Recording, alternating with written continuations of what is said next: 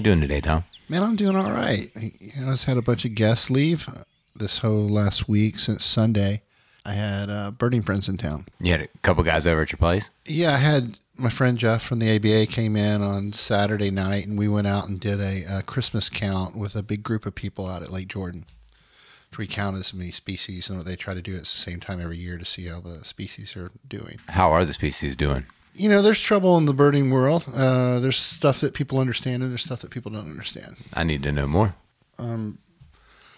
You know, the big say the population's dropped 30% in the last 50 years of birds. Uh, General bird population or yeah. specific species? general bird population. And they blame it on many factors uh, environmental, development, and house cats. House cats. uh, Yeah, they're they're killers. And that's the one that I don't have under control at my house because I have a house cat that lives outside. And that's frowned upon in the birding world. Does your cat ever bring you offerings of birds? It has. Yeah, it has. And, um, you know, this is, I'm not going to change that in my house. We're just going to grandfather it out. And the cat dies. We won't get another outdoor cat. But there's different issues of things that happen. They're, they're also migrating different patterns sometimes up when they're going north and south to where you may not see as many of the species here, but now they see more of them over there. That's happening a lot. But this count hel- helps the scientists see the research by going out and doing it. So we did that on Sunday. On Monday, we went and I had Jason Ward, who does a show called Birds of North America. And then I had Jeff from the American Birding Association and myself met with Blue Cross Blue Shield. My point is to try to get them to help finance a project I'm working on called Your Birding Story. Your Birding Story is something that I put together over the last year, kind of in my mind, and what's missing from the birding world and what would be something, a tool that people would use that would also help other people who are interested in getting birding because my whole push through the club and everything I'm doing is to share the therapeutic values of birding with as many people as I possibly can. How was uh how how receptive to that idea was Blue Cross Blue Shield? Very. It was it was really, really successful. I had reached out to a friend of mine who knew people at Blue Cross Blue Shield and said, Hey, I'd like to get a meeting. Got them. They brought on a guy who kind of makes these decisions and a social media guy. And we sat down in a room and kind of went around to tell my story. They told it and they're really interested. I don't know how yet, but um, they came to the bird club meeting, which is the next night. And they're like, yeah, we're going to get something going. Probably the have the D Town Bird Club meeting that you had going on. yeah. And so so this is Monday we do that meeting and then the next day I had arranged to have films made of five different people. So myself and Jason and Jeff and another young lady named Lauren and another woman who's been birding for a short time. And we all made these videos. Rain Bennett helped us do it and they look like they're going to be great, like really good. And I want these videos to put on the site that I'm trying to get built called Your Birding Story, where you can share written stories or pictures or artwork or poetry or podcast or videos or whatever, because different people express themselves different ways. And so somebody who may be shy to do a video would like to write their story. And then these can be inspirational stories for other people who get into birding. And the idea is that Blue Cross Blue Shield could say, hey, like I was when I asked for a pill for help, they say, hey, if you've gotten out and found a hobby outside, it's really good. Here's a site you can go to and check that out. You might like birding. And then send people this way. Because my pitch to Blue Cross Blue Shield is like, you know, between you and me, we spent $100,000 in two and a half years trying to fix my head. And the thing that seemed to work the best was birding. So, hey, Well, birding, you know, it gives you time outside in nature. It, it de-stresses you, it acts as a meditation. Uh, just moving around and exercising, you know, getting the birds. All the, and and then there's all this acceptance for the efficacy of like non-traditional medicine now. people are very receptive to that at this point. So it- its time is right. The part that I want to talk about a little bit today is I have all these little things going and burning that I'm trying to put together in this one package. And a lot of people are like, wow, Tom's got this energy. He just is going and he's doing it. And to an extent, that's true. But it's a lot of work too. I'm kind of orchestrating something that's really hard. And I'm taking a chance. I'm putting my own money into it and I'm trying to find someone to sponsor it. So I'm pushing it. You know, I was so tired and drained at the after the meeting because I'd been doing, you know, a bird count, a pitch, videos, the bird club, I was like exhausted just freaking. And, and we worked out on Monday morning. And we worked out on Monday. How morning. was how was Jeff after the workout? I was a little concerned. He had meetings and whether or not he'd be able to stand up and move. Oh, we we went birding the next day too. When Jason got in town, just the three of us, and he was walking on the bridge, going, "Oh God, my thighs are killing me." and I go, "Yeah, mine too." I expected them to be worse the next day, but they weren't worse the next day. But it was good to start our week out that way, you know, with a bang in a positive way.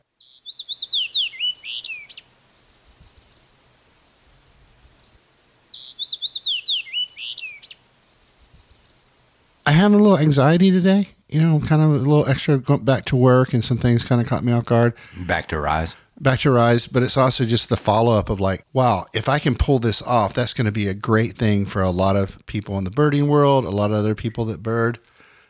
And there's a little bit of pressure that I'm putting on self on myself or putting on myself, which I tend to do, which can cause me to go back into some negative things. So when I was at the bird club meeting, there's a a person there who's really big in the birding world, big in the other clubs. And he says, I just got to ask you a question. It's the first meeting he'd come to. He said, Why didn't you just participate in the other birding clubs instead of starting your own birding club? And I go, Well, I'm a member of three birding clubs, New Hope too, and I'm on the membership committee there. But I really wanted to look at birding from a different angle that you guys weren't looking at, and that was the therapeutic values. And that's what's really important to me. And it would have taken me a long time to get those clubs to shift their To be able to shift the focus internally. Right. Yeah. And we don't have one in Durham. And he's like, okay, I guess I'm gonna talk more about it. He's like, well, you're getting all these big shot birders to come here. You know, how are you doing that? And I said, well, I pay him a little bit, but I'm, more or less I'm getting to know him. He's like, okay, we got money to spend and we'd like to have you talk. And I said, I'm all for that, man. I'm just trying to s- spread this message. So, So this it- was the Chapel Hill Club. He's a member of the Chapel Hill Bird Club and the New Hope Audubon. He's been a president and vice president of him. He's been around for a long time. He's a great guy, really passionate about it. But I'm coming from it from a different angle. And we had 75 people show up to the Bird Club meeting the other day. And we had a really, a lot of young people, people of color, a lot of women. It's more diverse. And there's something, and then some people told me, this is great. I like this format that you're trying to do here. And What was different about the format you were doing with D Town versus New Hope and Audubon Bird Club and Chapel Hill Bird Club? Well, number one, we have beer and wine. That, that loosens it up. That loosens it up. We're in a pretty hip place at the WeWork building. Um, I bring in speakers that are pretty big names in the birding world. We have a lot of younger people. It's not formal. I have a friend who does who comes in and talks about it a little bit at the beginning, and then I talk about it, and then turn it over to Jeff, and then Jeff introduces Jason. And this this is Jeff uh, Gordon, the race car driver. No, no, the other Jeff Gordon, the, the bird driver. The way I opened up the meeting was, all right, first order of business. This guy's been great. He's taken so many people out birding. He guides these trips every weekend. He shares his knowledge with everybody, and he just set the Durham County big year record with 182 birds. Let's hear it. Everybody give a round of applause to Jeff Capel. And Jeff was totally caught off guard, you know, and I gave him the game wingspan and he's like, I didn't expect this. You give me some more. I'm like, no, it's cool. We want to celebrate this because you don't have to travel the world to do this. You can do it right in the county. It's awesome that you did it. I said, How'd you do it? You know, and he told him. And it was great. We celebrated that. Where the other clubs may have said, Man, Jeff just set the record, yay, and moved on. We made kind of a bigger deal of it. So there's that.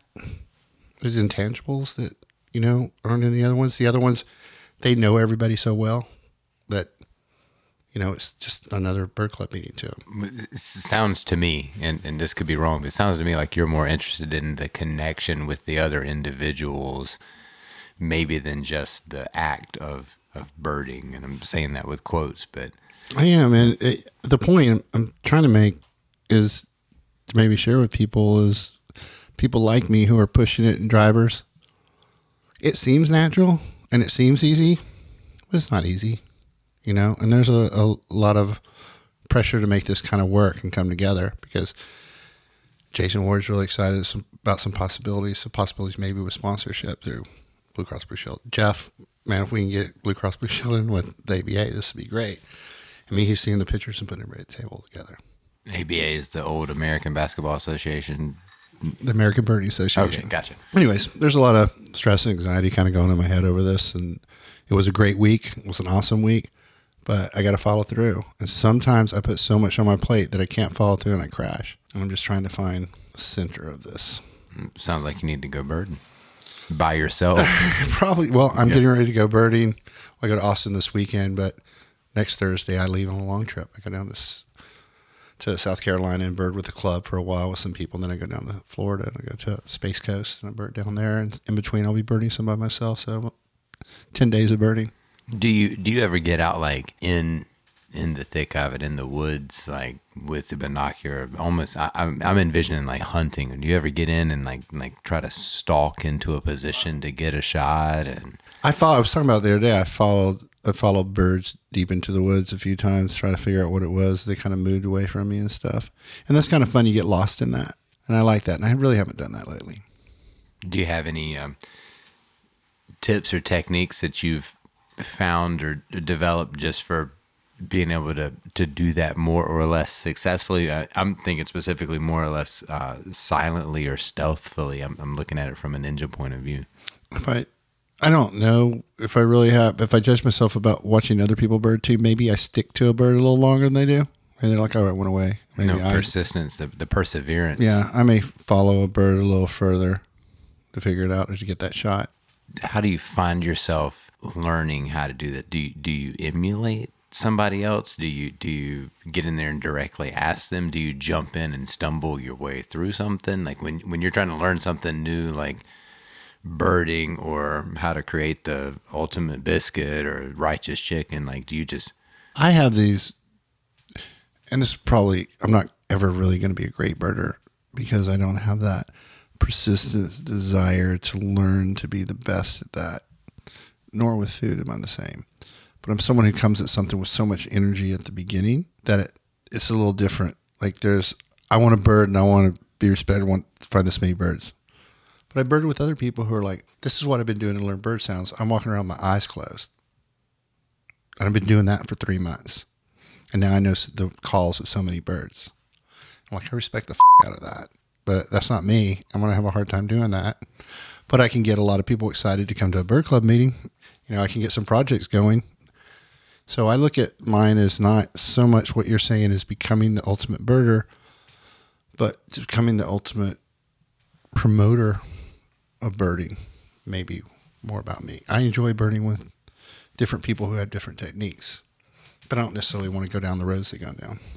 I have a saying when it comes to martial arts that specialization is for insects. We need to be good at a broad range, a wide range of skill sets, and not be like, I guess, in a, a bir- birding perspective, not just great at listening to the sounds of the birds and identifying by their song or sneaking up or the best photography, but you got to be able to do all of it. Yeah, and for me, as a Pied Piper, it's not being embarrassed of how people look at me for being that way. I think I'm sure there's moments like this guy, who this guy. There's other ones like, well, look what he's doing. Well, I'll take that. Look what he's doing. That's where I'm trying to go. anytime I have to learn something new, the first thing I try to figure out is who do I have that I have access to that has the skill that I'm looking to acquire and does it well. You know, if I want to um, learn about how to use kettlebells, who do I know that has uh, access to kettlebells and has um, produced results from them? Like they, they look a certain way. Or if I wanted to uh, learn jujitsu, who do I have uh, in th- or who can I find or who can I get in contact with? I, I for me, mentors are the the the easiest way for me to successfully learn something. I'm not great reading it, to be honest. I can read and it can reinforce something, but I don't pick up a ton of skill from from printed word. And watching videos are cool, but you get that one take, and you don't always get all the nuance that you need but having a person that can show me something, tell me something, and then I can ask specific questions too. I'm a slow learner. I don't I don't pick up anything fast.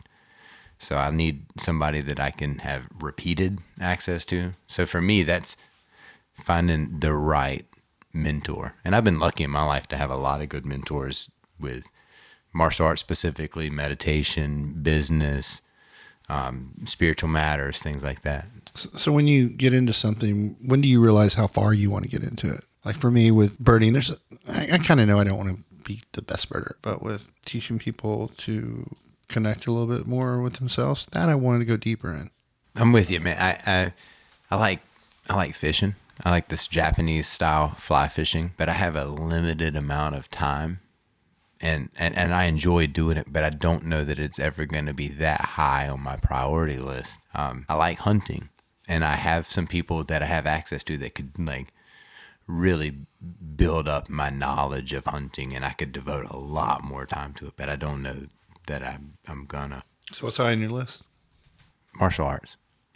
And it's always been high on my list. I um I think specifically back to like what are those skills that I may need in the worst case scenario, and that's what got me going. You know, I had some bully incidences and things like that. I had some real things that happened to me when I was younger that pushed me to have a lot of interest in martial arts, and um, and now I see beyond the self defense stuff. There's so many attributes and so many benefits from training martial arts, and it you know I'm I'm 40 and it's it's kept me young. I look at a lot of folks that I uh, graduated high school with, and I look at a lot of folks that graduated high school um, later than me, and I look significantly younger. I feel significantly younger, um, and that's having a son, having a lot of stuff left that I want to do in my life. That's really important to me. So do you think that that it plays in that that's one of the reasons you do it? It's just one of the benefits. Um, started out as one of the benefits, but now it continues. Now it's one of those reasons to continue because it's been such a strong benefit. The uh, meditation has been one of my favorite things that uh, was just a part of martial arts to me, but now it's almost a separate practice, and it's just now. It's like I'd say 15 years after I've started doing it sporadically and paying attention. Like now I'm seeing the results from it. Now I'm getting to that point where if I find myself getting stressed and starting to act um, in an emotion, an unnecessarily emotionally intense way, I, I realize it and I can take a few deep breaths and back down and sort of disassociate and think more clearly. And yeah, didn't plan on that being a big thing, but because of the benefit of it, now it's taken a higher priority and it's something that I make time for about every day. So, do you have to be disciplined to make yourself disciplined to do it? I mean, are you finding that this takes effort? It took discipline at first, but that discipline produced a result that got me fired up and created motivation. So I've got I've got motivation now. So it's it's it's not hard for me to make time to train. It's not hard for me to make time to meditate um, because I know what's going to happen because of it. There was a time, and, and there's there's plenty of days, right? It, it was a little bit hard for me to go to my second jujitsu class today. Tuesday, I had a dump truck full of rocks delivered to my house, and I had to spread them with a rake. It was eight tons of gravel. I had to spread over a long driveway and to make this base for a shed and to do all this other stuff and I can barely move today. So it was it took discipline to go to my second jujitsu class. But when I left, I was loose and I felt good. Now I'm like I'm sort of motivated to go back to the dojo later and do some more stuff tonight.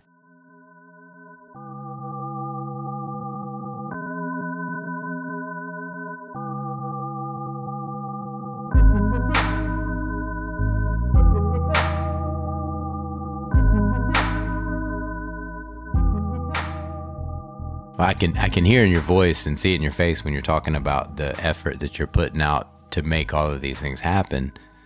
What are you going to do to reinvigorate, re-energize, sort of take care of yourself as you're going through this? Well, I'm starting. I'm trying to talk to my, to my wife more about where my head is, and I haven't been really great about that until it's like been kind of too late. I'm also I meditate and try to be more disciplined about doing it daily, and I also pray. And so all these things kind of collectively are helping me to an extent. But mostly right now, I think I'm relying on the connection with my wife when I to start talking about this just a little bit more than we have in the past when I'm feeling a lot of anxiety. What are you doing about that uh, gravel gravel movement soreness that you have? Ice cold showers. That's how you fix it. You know, you roll your ankle and uh, you put ice on it or whatever. Like I, when I take a shower now, I hate it. Now this takes discipline, but I get in there and I, I, you know, wash like normal. But then I grab the knob and I turn it all the way cold. Yeah, it's hard. and I turn backwards so that it hits me on my spine. And I look at my watch and I try to stay in it for three minutes. Ooh. And it's awful. It's so awful. But when I'm done, I'm either numb and I feel better, or there's actual physical effect and I feel better. There's a reduction in inflammation. And the other thing that I've started doing is since I've moved, I'm going outside. I've got um, some flagstones that I laid down. This was another bunch. There was a ton of flagstones I laid down three times. I took them down, picked them back up, didn't like how they were, and moved them around. But I go out and I sit on my flagstone patio uh, barefoot, and I put my foot on the flagstone. And I don't know that it's legit, but there's this whole concept of grounding and uh, you know releasing your static electricity in the earth and negative ion exchange. But they've proven over and over and over again that the placebo effect is real. So I believe that it reduces my inflammation when I meditate barefoot on the earth. So I go and do that. So that's my plan. I'm gonna I'm gonna take a cold shower, maybe put on my fanny pack, go out to the flagstones, and meditate. Rock on, man. If you're feeling down and out, here's So today's inspiration is a quote that we say regularly in our jujitsu classes. We get in and we, we grapple and we roll, and quite often you have to tap out, and in people's minds you lose. But we always say in jujitsu, you either win or you learn. There's no loss, it's just a lesson. A win provides validation. Like when you're successful, like, hell yeah, you did something right. Great, good job, move on when you lose, that's when the introspection is prompted. That's when the the questions that you need to be asking are formulated. So don't be afraid to try something out. Don't be afraid to fail.